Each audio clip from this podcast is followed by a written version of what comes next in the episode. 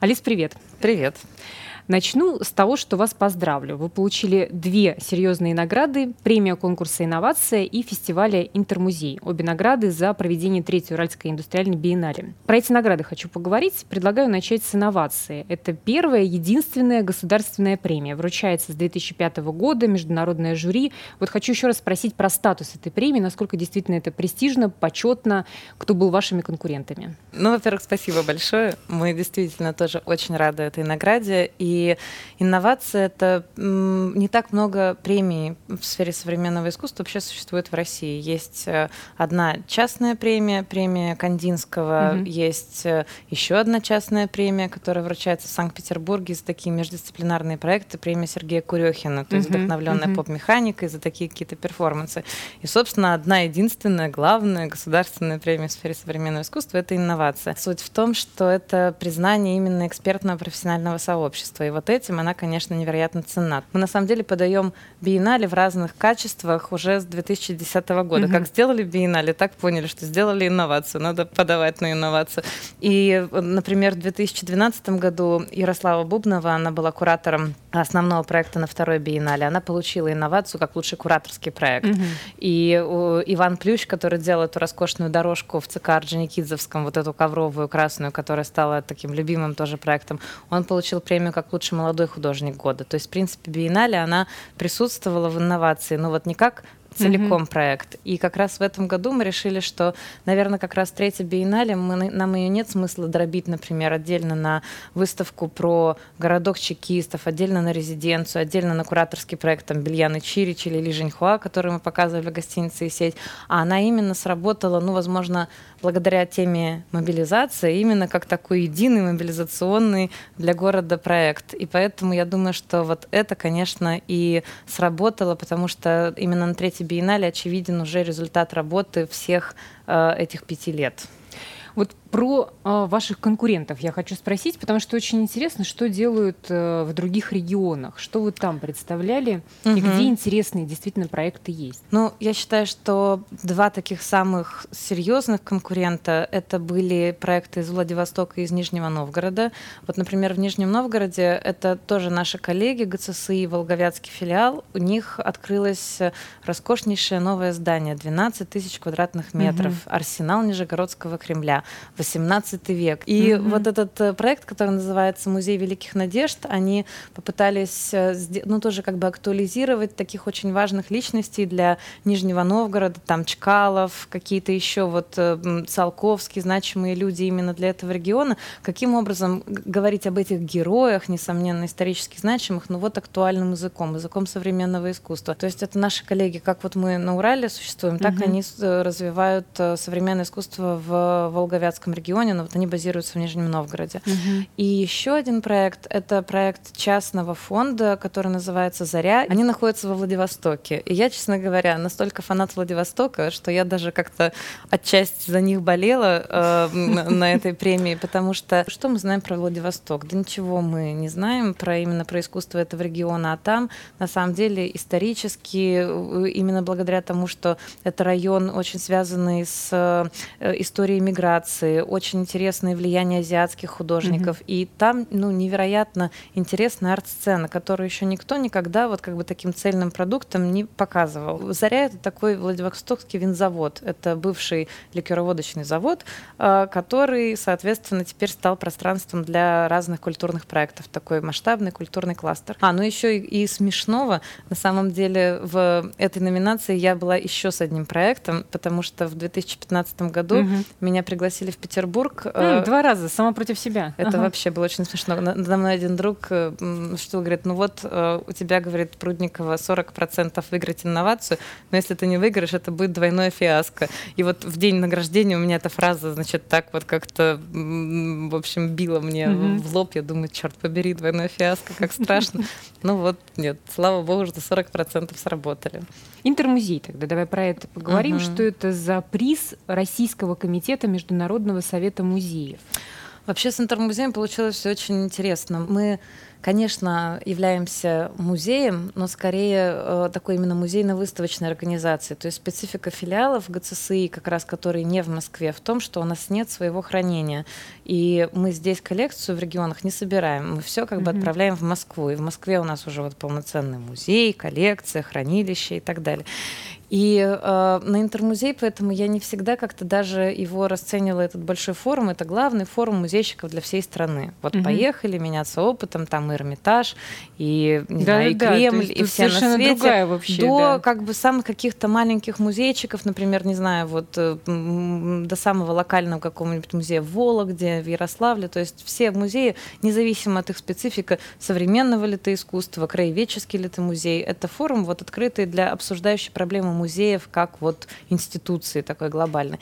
И на этом форуме, что было, конечно, интересно и здорово, это то, что помимо вот этой выставочной программы, вот такой иннопром музейный, да, все [S2] Uh-huh. [S1] Ходят и на стенды друг друга смотрят, очень была важная и насыщенная деловая программа. И как раз, конечно, быть вот в центре обсуждения вопросов, кто аудитория музеев сегодня. Я, мы очень многому как-то научились в плане, для меня было невероятно полезно по исследованию аудитории. Сейчас очень серьезный запрос на социологию музейную. Вообще, как исследовать этого человека, как понять его потребности. Какие-то специфические истории, связанные, например, там, не знаю, с маркетингом музейным, опять-таки с вопросами [S2] Mm-hmm. [S1] Хранения. Ну, и вот на, на эти разные специфические истории мы там выступали в нескольких секциях, а награда, которую мы получили, это специальный приз одного из организаторов Интермузея, это Международный совет музеев, такая организация, Организация, ну, членами которой мы, конечно, являемся. И это для меня, знаете, ну, тоже такая какая-то неожиданная честь, потому что мы первый раз строили наш стенд. Мы как-то mm. никогда там не были представлены. И вот так на новенького раз пришли, построили и победили. В общем, очень приятно это было тоже. Поедете в сентябре в Хорватию. Мы победили в номинации, которая, да, которая mm-hmm. называется «За работу с региональными сообществами». И как раз международная вот эта вот конференция ИКОМ уже международных всех э, отделений, то есть ИКОМ России нас наградила, mm-hmm. а вот это ИКОМ со всего мира будут собираться. И там мы будем представлять, как раз эта конференция международная посвящена теме работы с сообществами, и вот мы, значит, про наш опыт с региональными сообществами будем рассказывать вот на этой конференции. Биеннале следующая будет только в следующем году. Да. Но, наверное, вы уже что-то делаете, какие-то шаги предпринимаете, если да, то какие? Конечно, мы очень же много шагов предпринимаем. Во-первых, мы запустили такой открытый конкурс по поиску куратора новой биеннале. Конечно же, мы очень много сейчас думаем про тему, потому что исторически мы задаем тему, то есть мы не просим ее из кураторов, а мы, наоборот, им предлагаем mm-hmm. ее. И, ну, две тысячи семнадцатый год, столетие революции, mm-hmm. это как-то, несомненно, будет на нас влиять. Это вот сейчас, буквально через день, мы будем делать семинар на тему вот такого мощного мозгоштурма, про стратегию биеннале, именно какие темы поднимать. Ну, и вообще это, на самом деле, очень для нас, конечно, кризис. Кризисный момент, потому что когда три проекта проходят, то всегда очень сложно переступить вот эту мистическую черту цифры три и продолжать делать дальше и, ну, как-то находить достаточно мощные темы для того, чтобы, во-первых, поддерживать этот уровень, это достаточно [S2] Mm-hmm. [S1] Сложно, а во-вторых, искать какие-то, ну, инновационные действительно тоже повороты, потому что я понимаю, что у нас сейчас не будет гостиницы «Исеть», [S2] Mm-hmm. [S1] Да, это уже какое-то Только новое пространство. Про спросить. Да, да, и вот мы сейчас в очень таком активном поиске мест, мы вот ищем какие-то предложения, uh-huh. потому что гостиница «Исеть», она совершенно случайно появилась. Просто кто-то uh-huh. сказал, что в гостинице «Исеть» окна не горят. Так вот, дорогие коллеги uh-huh. и uh-huh. телезрители, если, если где-то, да, вы что-то знаете, то говорите. Мы действительно очень сейчас открыты именно к местам возможного проведения выставки. Я, конечно, вот смотря из вашего прекрасного окна на мельницу, э, mm-hmm. на Челюскинцев. Э, я давно уже мечтаю об этом пространстве, надеюсь, что все-таки когда-то мы в нем сможем поработать, не знаю, в семнадцатом году или позже, но как раз мы сейчас хотим так сделать вот этот стратегический план семнадцатый, девятнадцатый, двадцать первый, и, в общем, mm-hmm. как-то уже разработать эту победоносную историю. Мы общались вот в этой студии с директором Ливерпульской биеннале Sally Talent, и она говорила о том, что вот формат индустриальной биеннале, он действительно уникальный для мира. То есть это такая прям наша особенность, наша фишка. А еще она сказала, что в Ливерпуле, где тоже есть индустриальная биеннале, это как раз был способ привлечь внимание туристов. Это был способ сделать город более успешным. И это очень было подвязано на такую вот бизнес-историю. У вас всегда с финансированием все сложно. То есть пока нужно прикладывать титанические усилия, чтобы вообще саму вот эту вот идею реализовать. Слушайте, вот просто бьете не в бровь, а в глаз. Ну, во-первых, в Ливерпуле она не индустриальная биеннале, mm-hmm. она просто, да, биеннале современного искусства, но специфика региона очень да, похожа на такой, нас. Да. Да. Mm-hmm. И, конечно, Ливерпульская биеннале двадцать лет.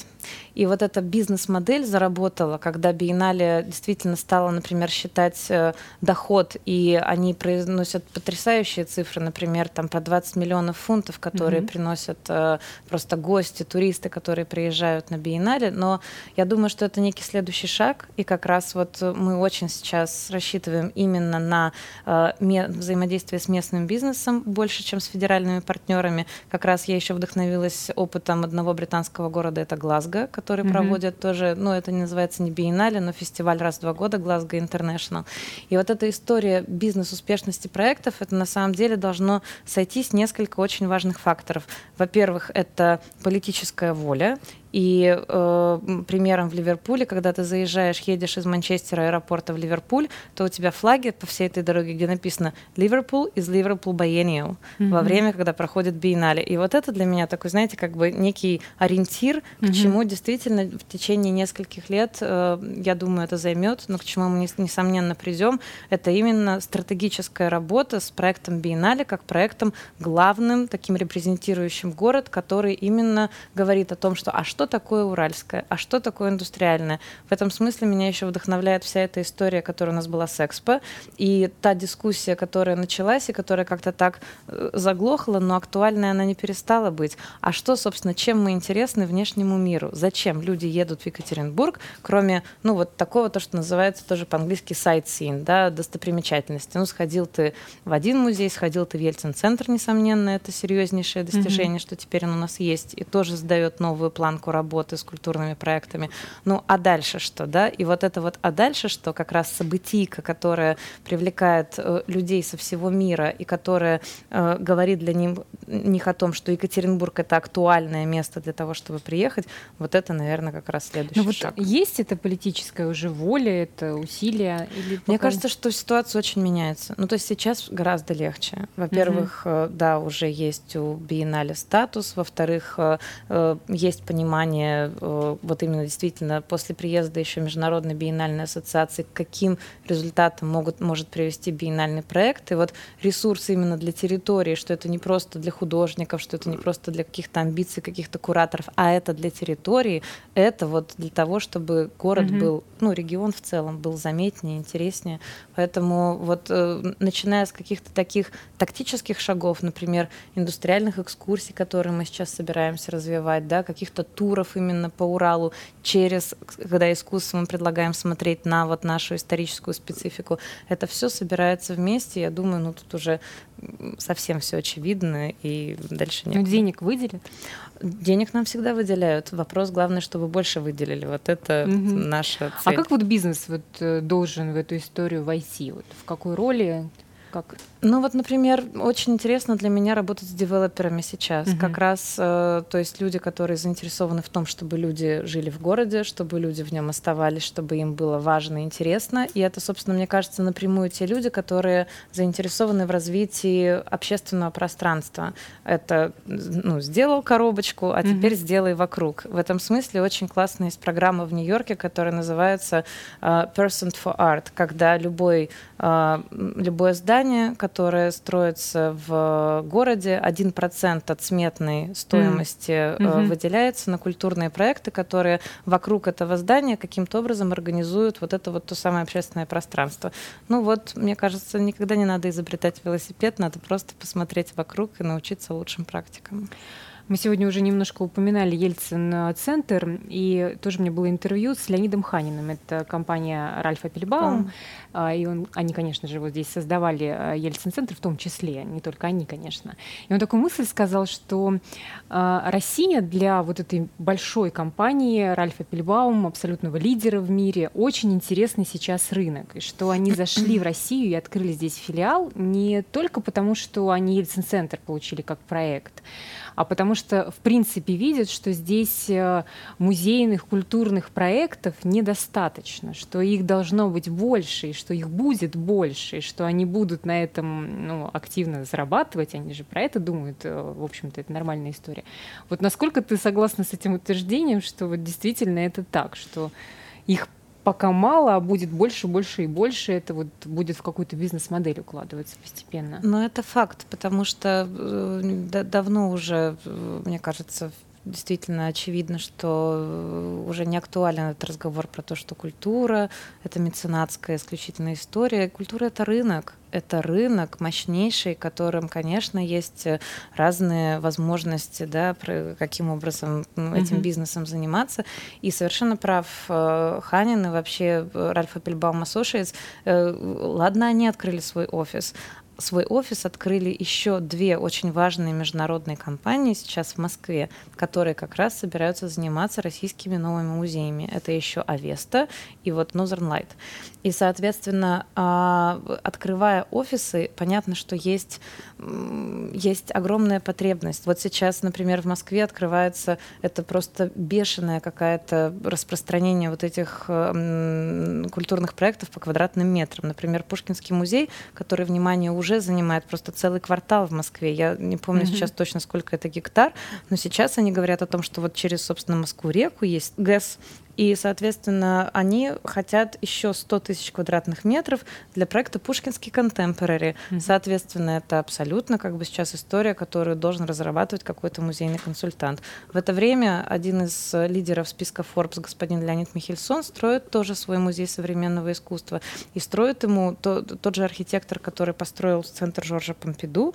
И, соответственно, это будет тоже пространство, которое будет называться ГЭС-два, и которое будет сто восемьдесят тысяч квадратных метров в центре Москвы. А еще один бизнесмен, mm-hmm. Шалва Бреус, буквально там через мост, делает реконструкцию конструктивистского памятника потрясающего кинотеатра «Ударник», который тоже будет и э, пространством для его коллекции, и музеем современного искусства. И это нельзя не замечать. Это... Почему это происходит? Потому что спрос появился, люди действительно стали ходить. Конечно, стали ну это... а посмотрите на Ночь музеев. Я вчера была на пресс-конференции, во-первых, меня потрясло, что, оказывается, в этом году на Ночь музеев было сто пять площадок. сто пять! Но это, это фантастика. Вот десять лет назад я начинала эту Ночь музеев. И я прекрасно помню, как мы ходили по нашим коллегам mm-hmm. и говорили: ребята, Ночь музеев.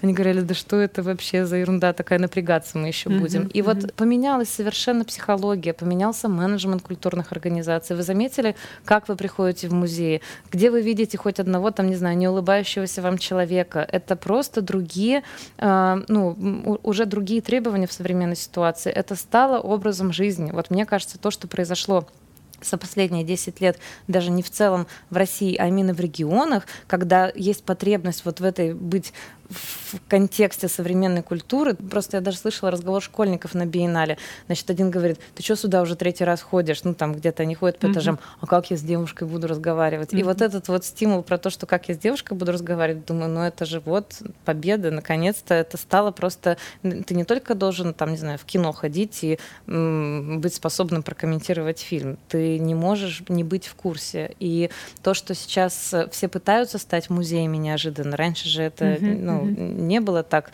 желанно «я музей». То есть вот теперь слово «музей», оно обрело совершенно другой статус. Очень сложно рынок культуры перенасытить.